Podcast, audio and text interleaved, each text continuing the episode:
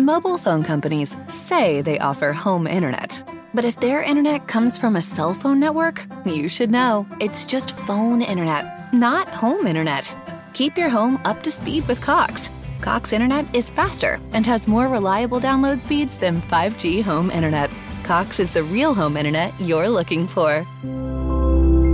Based on Cox analysis of Ookla speed test intelligence data, Q three twenty twenty-two, and Cox serviceable areas, visit cox.com slash internet for details.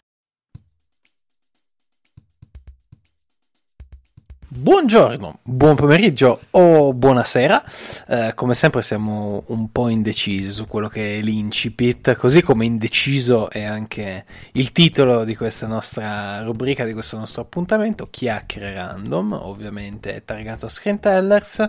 Io sono Jacopo e qui in mia compagnia, come avrete forse intuito diciamo dal titolo di questa, di questa puntata, abbiamo coinvolto una persona che così ci sentiamo di definire un'autorità, ecco, in materia. Bentornato a Paolino.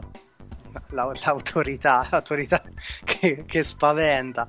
Ciao a tutti, ciao a tutte. Eh, niente, siamo qua per parlare di una cosa clamorosa, con un leggero ritardo, causa purtroppo quarantena di, del buon Jack, che insomma situazione abbastanza comune purtroppo in questo periodo, ma cerchiamo di, di rallegrare tutti quanti con un, con un bel podcast su ovviamente su Spider-Man, ovviamente su Spider-Man, eh, sì, perdonatemi, eh, purtroppo possiamo dire così che eh, dopo lo schiocco di Thanos sono sparito per un attimo, salvo poi riapparire, fortunatamente, proprio per parlare insieme a Paolo di, eh, di quest'ultimo capitolo. Che culo, eh? eh, eh visto che fortuna, tornare, da, tornare dal blip per parlare di eh. Spider-Man con me. Eh, esatto, esatto, ma in verità mica ci sei solo tu, eh. Abbiamo anche, sai, eh, Spider-Man, eh, quest'ultimo capitolo ci ha, come dire, eh, fatto venire l'acquolina in bocca sul fatto che potessimo far uscire dei personaggi totalmente a cazzo dal nulla e, e creare così dell'hype, dell'hype incredibile, quindi... Giusto. Abbiamo coinvolto due persone misteriose eh, che introdurremo eh, così totalmente a caso in questa puntata, non è vero, ci diranno la loro e poi eh, noi eh, chiaramente co- commenteremo e ovviamente fatelo pure anche voi, eh, sentitevi liberi so- sotto ogni giudicate. Forma. Esatto, giudicate signori, giudicate eh, sui nostri social, eh, chiaramente Facebook e Instagram, oltre che su Spotify avete la possibilità di, di farci sapere quello che pensate, che sia bello, che sia brutto, che sia bruttissimo, che sia orribile, che sia terrificante. Noi vi ascolteremo come voi, yeah. Gentilmente ascoltate noi. Io direi, Paolo, che possiamo così eh, scavicchiare, come direbbe Paolo Bonolis, eh, il primo ah, contenuto audio e poi, e poi agganciarci. Sì, ovviamente poi dopo fai tu la voce di, di Luca Laurenti, eh, mi raccomando. Ovvio. Ti... Eh. So che sei preparato, soprattutto con l'imitazione della bavosa. Vabbè, vabbè, vabbè, sentiamo cosa hanno da dirci. Dunque, il nuovo Spider-Man. Ho avuto qualche problema con la trama, cioè lui e gli amici non riescono a entrare all'M I T e quindi vanno a scomodare Doctor Strange, che va a incasinare la trama del tempo, il tutto per una cavolo di università. Vabbè, alcune cose mi hanno lasciato un po' perplessa. Io continuo, lo so che questa non è un'opinione popolare, a non riuscire a farmi piacere Zendaya, che tutti la santificano, è, è brava ma tutto bene. Per il resto bellissimo, cioè sono riusciti a prendere un meme, quello degli Spider-Man che si guardano a vicenda, e trasformarlo in un film. Tutto bello. Gli Spider-Man poi sono molto nostalgici l'uno con l'altro, è un po' un supereroe sfigato e questo ovviamente non può che piacermi. E vabbè, Tom Holland, sempre carino, niente di che, non è il mio Spider-Man preferito, lascerò ai miei due amici stabilire quale sia, spoiler, ovviamente Jack lo sa. Sì, confesso che so eh, quello a cui Federica si, si riferiva, anche perché siamo andati insieme, mi ha trascinato lei nel post quarantena a vedere, a vedere questo film. Eh, io diciamo che sono molto allineato, devo dire la verità, con eh, l'opinione di Fede, ma anche perché Fede è nettamente l'essere umano migliore di tutta la redazione, quindi è difficile, ecco, andarle, andarle troppo contro. E io concordo eh, in particolare sulla parte mh, forse un pochettino più critica, no? Cioè, ho mal digerito anch'io questa, tra virgolette, scusa del non essere ammessi all'università, per poi far succedere tutta una serie di cose estremamente fiche, attenzione, se non eh, infinitamente fiche. Eh, però ecco, forse secondo me si poteva fare qualcosa in più sulla scelta del, prima parlavamo dello schiocco di Thanos, eh, sulla scelta appunto da, de, dell'episodio da cui far scaturire tutto questo, questo ben di Dio, direi che si può dire così, Paolino. Ma a me piace pensare che tutto quanto sia dovuto semplicemente al fatto che Tom Holland è un pirla, quindi vada allo stregone supremo proprio perché non sono stati ammessi all'università e non per ragioni ben più importanti. Ehm, guarda, confermo, ripeto, sottoscrivo quanto dico da quando abbiamo aperto Screen Tellers e parliamo di qualsiasi cosa che riguardi la Marvel, ossia, puoi citarmi per favore perché non è bello autocitarsi. Rullo di tamburi. È pur sempre un cazzo di film della Marvel, ragazzi, cioè non è che è, deve essere una scrittura candidata, non lo so, al, al David di Donatello, il Festival di Cannes, gli Oscar, per carità. Sappiamo che sono altri parametri, ma lasciamo stare. Però, però, d'accordo, spezzo una lancia a vostro favore, vi vengo incontro, effettivamente un po' banalotta la situazione che si viene a creare, sarebbe stato magari più intrigante, non lo so, uh, affidarsi a un qualcosa di già visto come nell'albo One More Day, in cui il buon Peter Parker va dal buon Mephisto, dal diavolo in persona, per chiedergli di riportare in vita Zia May, eh, e quindi succedono tutta una serie di cose, gli si avvicina molto l'alba a quello che abbiamo visto. Qui, eh, come ho detto, c'è un po' questo lato infantile, ancora adolescenziale, di un ragazzo che frequenta le scuole superiori e che però in questo, in questo film si ritrova a dover crescere sotto i continui colpi di cattivi che vengono da ogni dove, e che cattivi eh, che viene accompagnato in questo percorso di maturazione da due figure, due mentori che ci riportano anche al famoso, a, all'epic meme, no? Con i tre Spider-Man. Per me è Per me questo film è stato veramente, veramente tanta roba. Sarà per il fanservice, sarà perché veramente sono riusciti a mettere insieme tante cose, a condensarle, ma sì, non è tutta sta grande scrittura, Jack, però sfido chiunque a dire che non si è eh, riuscito a godere questo film al cinema. Cioè, due ore e mezzo volate. Questo significa che comunque tutto è andato liscio. E esce appagato come fan, come spettatore. Mh, Credo che le scene d'azione siano ben costruite, ben prodotte, eh, anche nel rispetto, insomma, di quello che significa portare Spider-Man in un combattimento al cinema. Eh, quindi c'è tanto da dire. Eh, io sono d'accordo con Fede quando dice che, insomma, tutto questo, come dire, questo movimento, no, di Zendaya fan non... A me non appart- a me non fa impazzire, è, è un personaggio con quel taglio, rende bene perché è studiato per poter fare da, da spalla al Peter Parker di Tom Holland, si percepisce che tra di loro c'è chimica, però neanche io sono un grossissimo fan, ma devo ammettere che non ho visto altri lavori con lei coinvolta dove me ne parlano molto bene, come ad esempio Euphoria. Voi?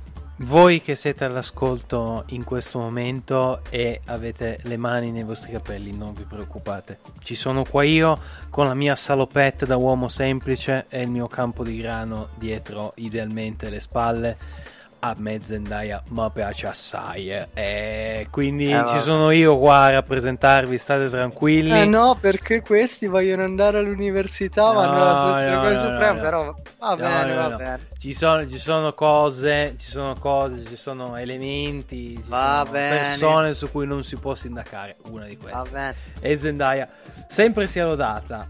Poi, per eh, iniziare a, a parlare anche un po' degli altri personaggi, hai sfiorato forse il tema che mi è più caro per parlare di questo Spider-Man No Way Home, cioè i cattivi. Yeah. Uh, aver rispolverato, in particolare, due dei cattivi, diciamo, versione, versione old school, uh, per me è, come dire... è la cosa che forse dà più qualità a tutto il prodotto, nel senso che eh, per carità quest'ultimo Spider-Man targato Tom Holland se l'è vista rispettivamente con Michael Keaton e Jake Gyllenhaal, non proprio gli ultimi stronzi devo dire, eh, sotto questo punto di vista, però onestamente Willem Dafoe e Molina a interpretare rispettivamente eh, Goblin e eh, Octopus, il Doc Ock, il Doctor Octopus, il Dottor Otto Octavius, scegliete voi, eh, tanta roba, tanta tanta roba, cioè mh, Dafoe bravissimo, bravissimo, Dafoe vabbè è un fenomeno non da oggi, fin da quando era mezzo anoressico in Platoon, che eh, personalmente mi, mi, mi esalta dei livelli incredibili. Uh, veramente uh, cattivi veri, cattivi uh, che, che non riesci a odiare, nel senso c'è, un, c'è, de, c'è del rispetto, con uh, appunto buona pace di, di altri personaggi un, un pochettino meno, meno autorevoli, soprattutto Lizard credo sia quello che emerge C'è. meno di tutti. uh, Sandman secondo me è stato gestito anche un pochettino male, nel senso che non si capisce, è quello meno approfondito di tutti, e uh, Electro alias Jamie Foxx sì, uh, perché comunque è Jamie Foxx, è un po' tipo Zendaya, non si può criticare. Uh, però, però, però forse si poteva, si poteva fare qualcosa di, di, di un po' meno di un po' meno piatto, un po' più empatico. Uh, la scena finale del, della scazzottata tra Goblin e, e Spider-Man sullo scudo del, della Statua della Libertà, con questo rumore del, del ferro, del bronzo, di quello che è.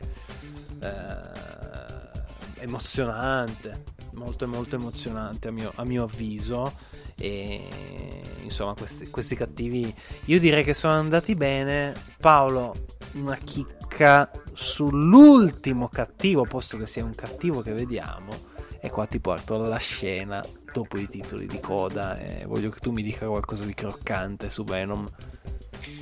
Eh, che ti dico di, di sp- spoiler vari che di rumors, anzi no spoiler, pardon, di rumors che si trovano in giro, parlano di cose che potrebbero essere veramente veramente fighe, tipo uh, sappiamo che uscirà il film con Kraven protagonista, Kraven il cacciatore, e potrebbe essere una sorta di proposizione cinematografica dell'albo uh, Kraven la Stunt, mi pare si chiamava, uh, dove in poche parole c'è il cacciatore che dà la caccia al simbionte. E quindi allora io devo capire una cosa, a parte che Tom Hardy spesso così su una scena post credit e va bene, però sarebbe stato troppo dai, avere anche Tom uh, in, in pellicola. Però mi domando questo simbionte effettivamente che fine farà, nel senso eh, lo vedremo attaccarsi a Tom Holland, eh, sai, si parla anche di, di nuovi progetti che coinvolgono Maguire e Garfield, eh? Quindi eh, so, sono curioso. Ora Maguire, come dice eh, nel, nel film stesso, lui l'alieno l'ha combattuto, eh, mm. Garfield non l'ha combattuto, chissà che non se lo porta dietro lui. oppure eh, lo Spider-Man di quartiere che abbiamo cominciato ad apprezzare do, con, a partire da Civil War eh, potrebbe vestire il, il vero costume il vero costume nero. Eh, seguo quanto dici sui, mh, sui cattivi. Ho sempre individuato un po' mh, il punto debole dei film Marvel proprio nello spessore dei cattivi. Questi sono cattivi che hanno una dignità dignità cinematografica ma anche interpretativa. Io non ricordo un cattivo, Thanos a parte, che proprio ti faceva stare là, non dico col magone, però tu sapevi che con il Goblin di Dafoe dovevi stare attento perché qualsiasi cosa poteva accadere legittimamente, nel bene o nel male.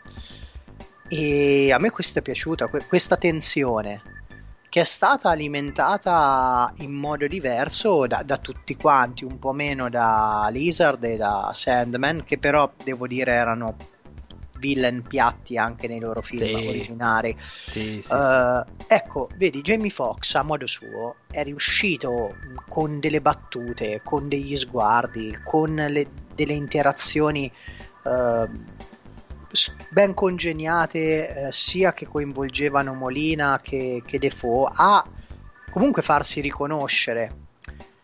Eh, mi è piaciuto moltissimo poi che quando lui compare per affrontare Spider-Man eh, insomma con questi giochi di elettricità sembrava avvolto dal costume classico di Electro. E, i cattivi finalmente sono un punto di forza di un film. Questo film non sarebbe stato così acclamato se non ci fossero stati questi cattivi e questi attori. E provo a scorrere, andare a ritroso, non mi, vie- non mi viene in mente così, senza veramente fermarmi a pensare a-, a qualcosa di simile nelle precedenti pellicole. Ora possiamo anche veramente provare, ma così su due piedi non, non ti saprei dire. Thanos a parte, eh. Mi allineo, mi allineo assolutamente a quello che dici tu. Non, non ho memoria di questo spessore generale dal punto di vista degli evil, diciamo, nei, nei precedenti prodotti. Tu dici questo film non sarebbe tale se non ci fossero loro, vero? Questo film non sarebbe tale se ci fossero anche altri elementi. Ehm, chiamerei questo capitolo il capitolo, diciamo, delle, delle chicche. Ehm, tra tutte le scene, appunto, non, diciamo, fondamentali per il proseguo della narrazione e della storia, l- veder comparire eh, niente proprio di meno che Cox eh, in versione eh. Matt Murdock, grande, alias eh, ovviamente Daredevil. Io sono impazzito, sono impazzito, cioè eh, a, momenti, a momenti mi alzo in piedi al cinema eh, e io ho, ho, ho il tatuaggio della regione Piemonte sul cuore, cioè n- non avete presente che, che, che cosa abbia significato dal punto di vista emotivo, eh, bellissimo, poi dice tre cose, tre cose tutte e tre fantastiche, con un hype pazzesco, eccetera, eccetera. Eh... Io penso anche che il talento comico di Benedict Cumberbatch, ovvero Doctor Strange, ovviamente, sia sottovalutato. Oh, fammi ridere, dottore! Fammi ridere, perché sei bravo, fammi ridere di più. Io l'ho trovato veramente molto molto buffo.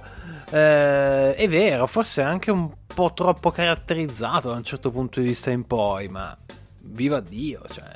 divertente. Io mi sono, tra le altre cose, anche molto divertito a vedere questo film e sì, non sì, è così è scontato.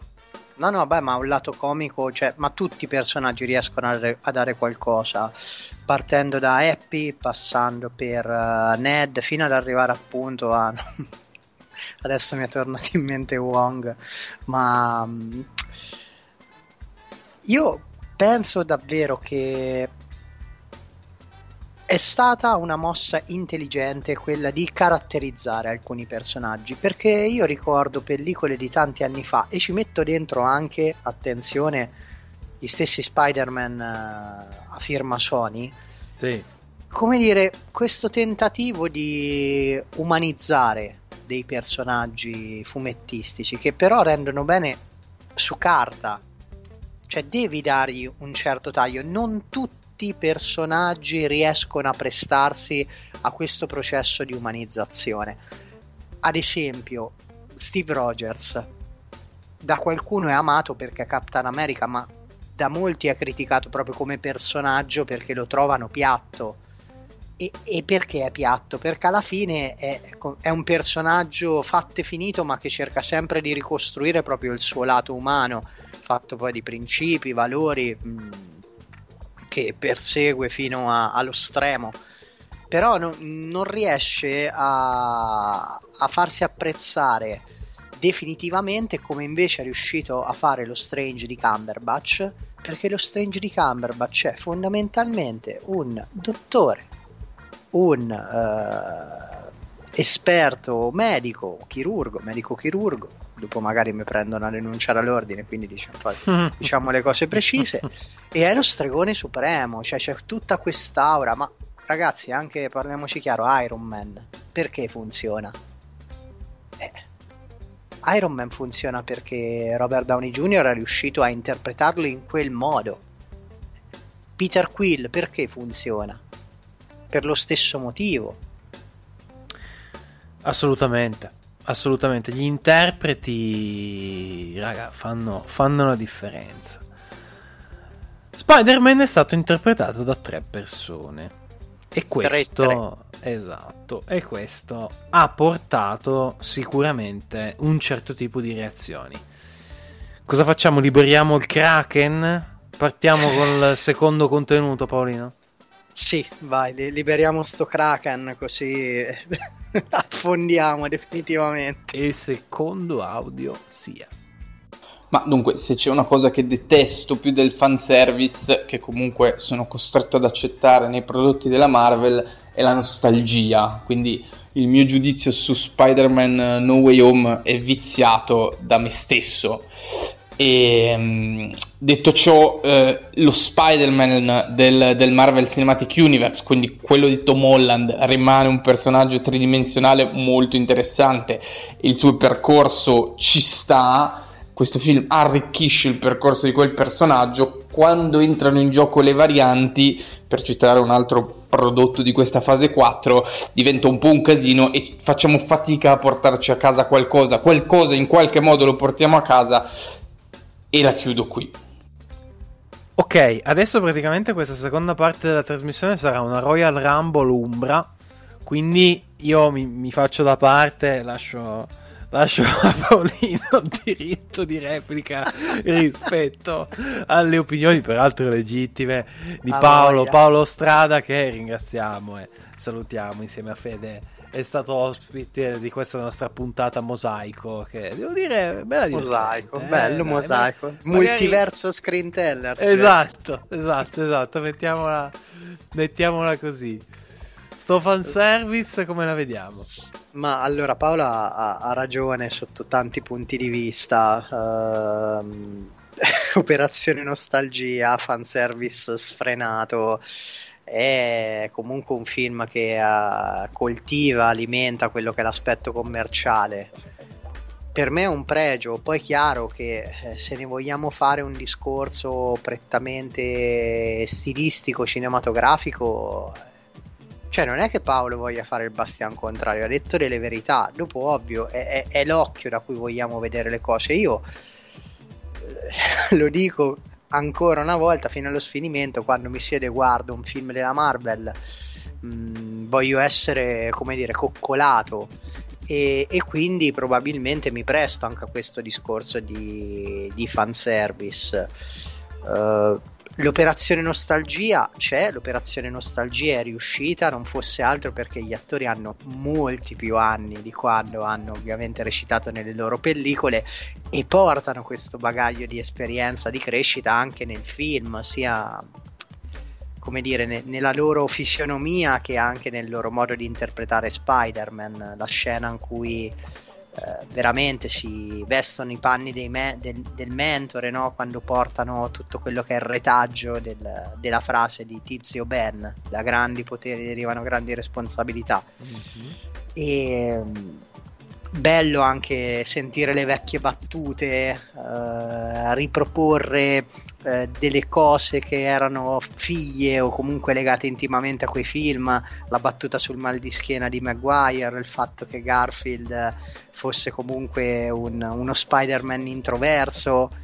Poi vabbè, la, l'apoteosi, l'apice è quando eh, Zendaya cade giù da...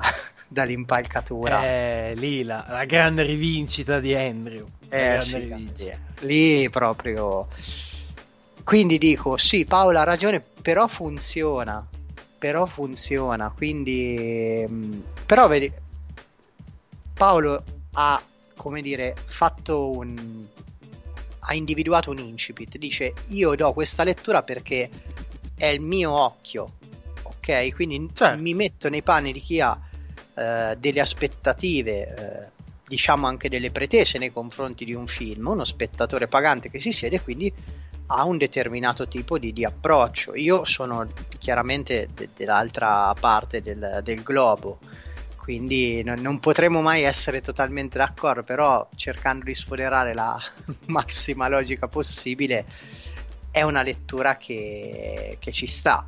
Però, caro Strada, siamo in netta superiorità noi amanti di, di tutto questo fanservice che veramente ci, ci ha coccolato dall'inizio alla fine. Non so tu che ne pensi, Jack, ma te ne potrei sfoderare non so quante altre di cose fighissime fatte apposta per, uh, per i fan. Ma io sono, uh, se vogliamo così citare altri film, altri generi...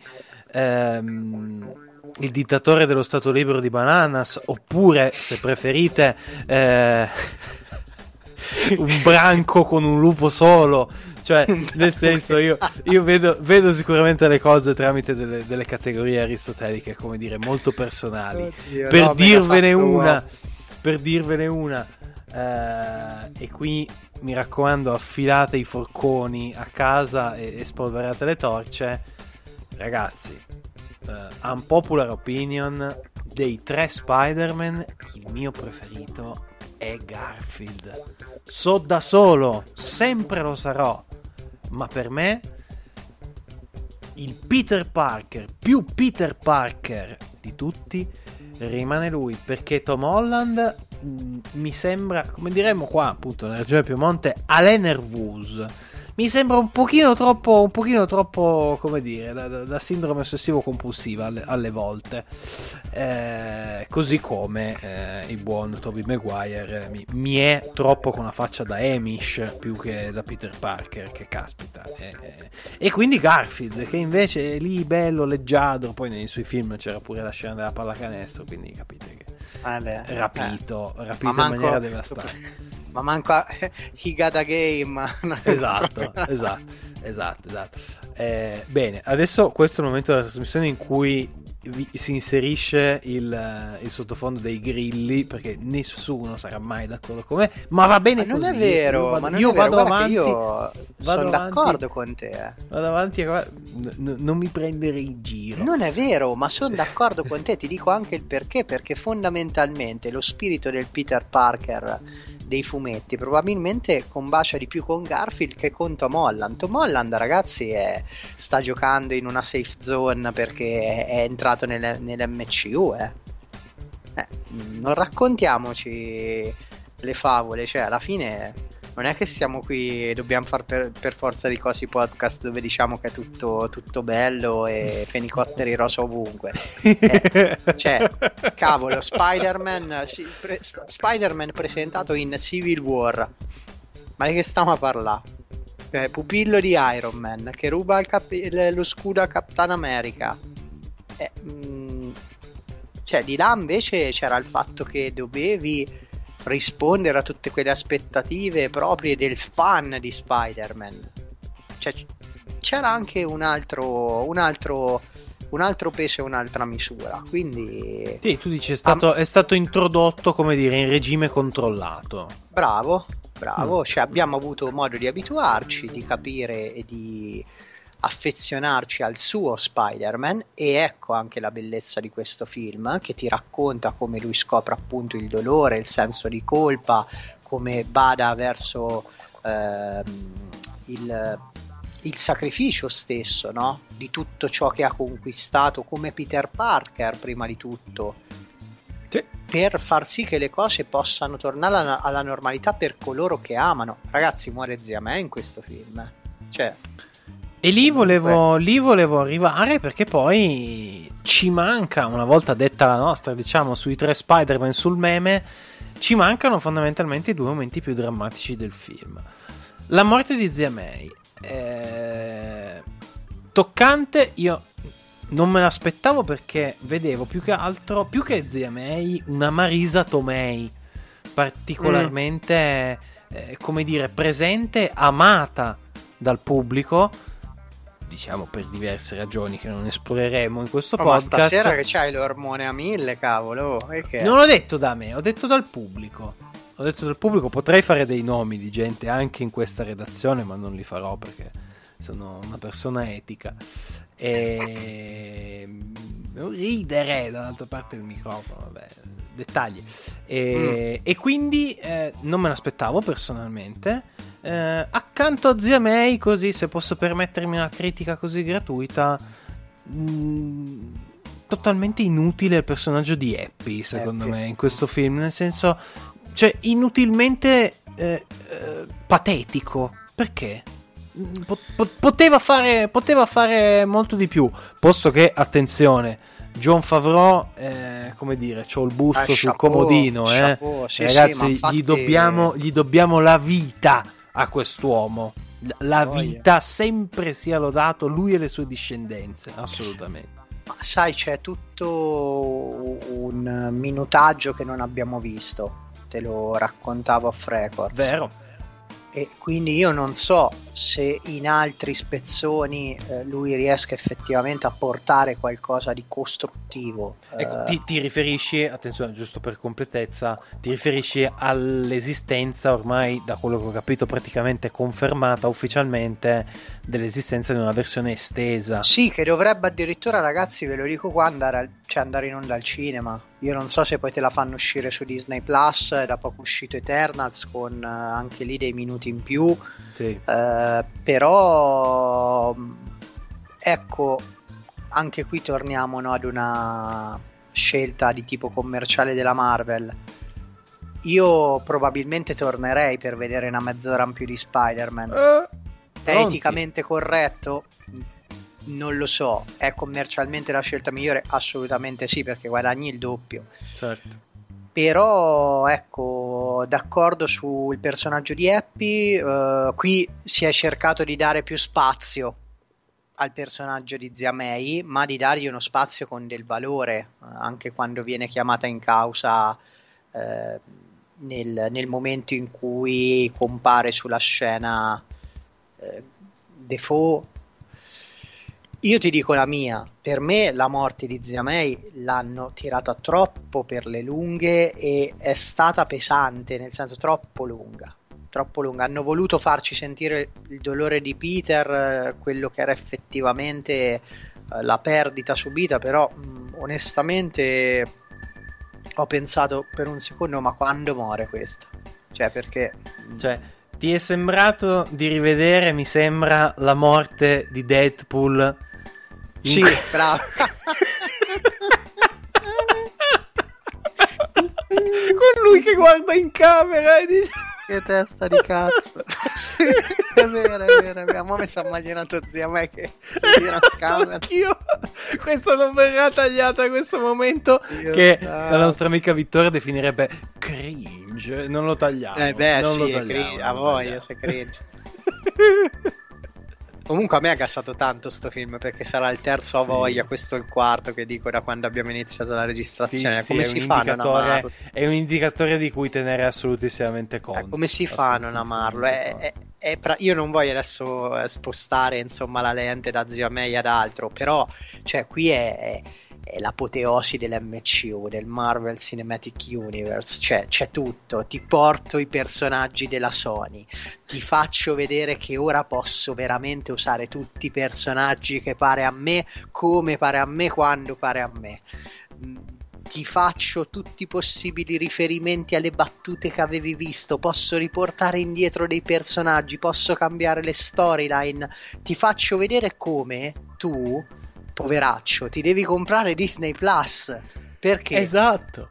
Perché fondamentalmente io, avendo visto Hawkeye, sapevo che c'era una Statua della Libertà che in quel momento, in quel periodo veniva ristrutturata, eh, abbellita tra virgolette, a seconda dei punti di vista, con lo scudo di Captain America. Cioè, ve- veramente c'è di tutto, lo, lo squarcio del multiverso quando Stephen Strange sistema tutto sto bordello, che si vedono queste figure, no? Eh, c'è chi ha visto Rhino, Scorpio, eh, Kraven, c'è una figura di donna che non si sa bene chi sia, cioè, oh, ma quanta roba c'è, è, be- è bellissimo. E ci manca ancora l'ultima cosa, che forse è la più importante. Alla fine Doctor Strange, con sto cacchio di incantesimo, gliela fa, gliela fa. E quindi eh, tutti quanti si dimenticano di Peter Parker. Scena toccante con Mary Jane che non si ricorda di lui, eh, lui che chiaramente sa perfettamente tutto, tutto quanto, coinvolto anche Ned. Mm, e adesso? Io non ci credo che l'incantesimo di Doctor Strange non avesse una postilla sul foglietto illustrativo, onestamente. Cioè, in qualche modo riusciranno a, a far succedere adesso, qualcosa. Adesso arriva Mephisto. Mephisto, eh, adesso arriva Mephisto, è giusto a tutto. Eh, lo devo dire in ogni podcast Marvel for- che facciamo, contratto. Raga, da contratto. E, no, qualcosa, immagino che qualcosa succederà, io non, non so appunto come se la giocheranno. C'è sicuramente un altro film con Tom Holland in programmazione, mi sembra di ricordare. Sono un po' arrugginito, eh, lo ammetto, perché qualche giorno fa è uscita mh, tutta la, la scheda con uh, le, le programmate Marvel, e curiosissimo anche di vedere, non lo so, se magari ci sarà un altro intervento in Terra sei uno sei di, di Garfield e Maguire, che abbiamo parlato poco, cioè ne abbiamo parlato non troppo, anche lì, oh, bello, cioè toccante, bello, bello, sotto bello, tutti per, i punti per me è bellissimo, per me è bellissimo. Non abbiamo parlato, Jack, delle scene d'azione che secondo me sono fatte molto bene, molto bene coreograficamente parlando, avere tre Spider-Man. E fondamentalmente siamo riusciti nell'impresa di, di dire tutto su questo film. Proprio tutto? No, non è vero. Il resto ce lo diranno i nostri, i nostri amici eh, sicuramente eh, dopo aver ascoltato questa, questa puntata. Questa edizione l'abbiamo chiamata Mosaico di Chiacchiere Random, dedicata a Spider-Man No Way Home. Io ovviamente non posso che ringraziare Paolino per essere stato con noi quest'oggi. Grazie a te, Jack, e non abbiamo fatto cenno al trailer di Multiverse of Madness, che ho letto della roba, ragazzi, cioè ci dovrebbero essere non so quanti cameo, servirebbe una puntata a parte. Dico Se... soltanto Tom Cruise, Iron Man, Uh, X-Men, qualcuno parla anche di Fantastici quattro, ho letto addirittura di Ben Affleck Daredevil, cioè veramente vale tutto. Mm, sì, vale tutto, vale tutto, sì. Vale tutto, va bene, sono come quando mettevi le cheat eh, mentre, mentre si giocava a FIFA da, da ragazzi, quando si era giovincelli. Bene, grazie anche a chi ci ascoltate, ovviamente anche da parte mia, da parte di Jacopo, e alla prossima, ciao. Guardate il trailer di Moon Knight di corsa.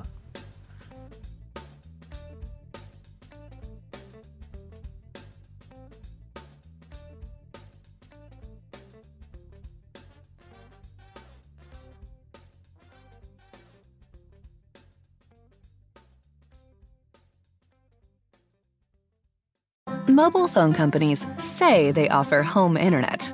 But if their internet comes from a cell phone network, you should know. It's just phone internet, not home internet. Keep your home up to speed with Cox. Cox internet is faster and has more reliable download speeds than five G home internet. Cox is the real home internet you're looking for. Based on Cox analysis of Ookla speed test intelligence data, Q three twenty twenty-two, and Cox serviceable areas, visit cox dot com slash internet for details.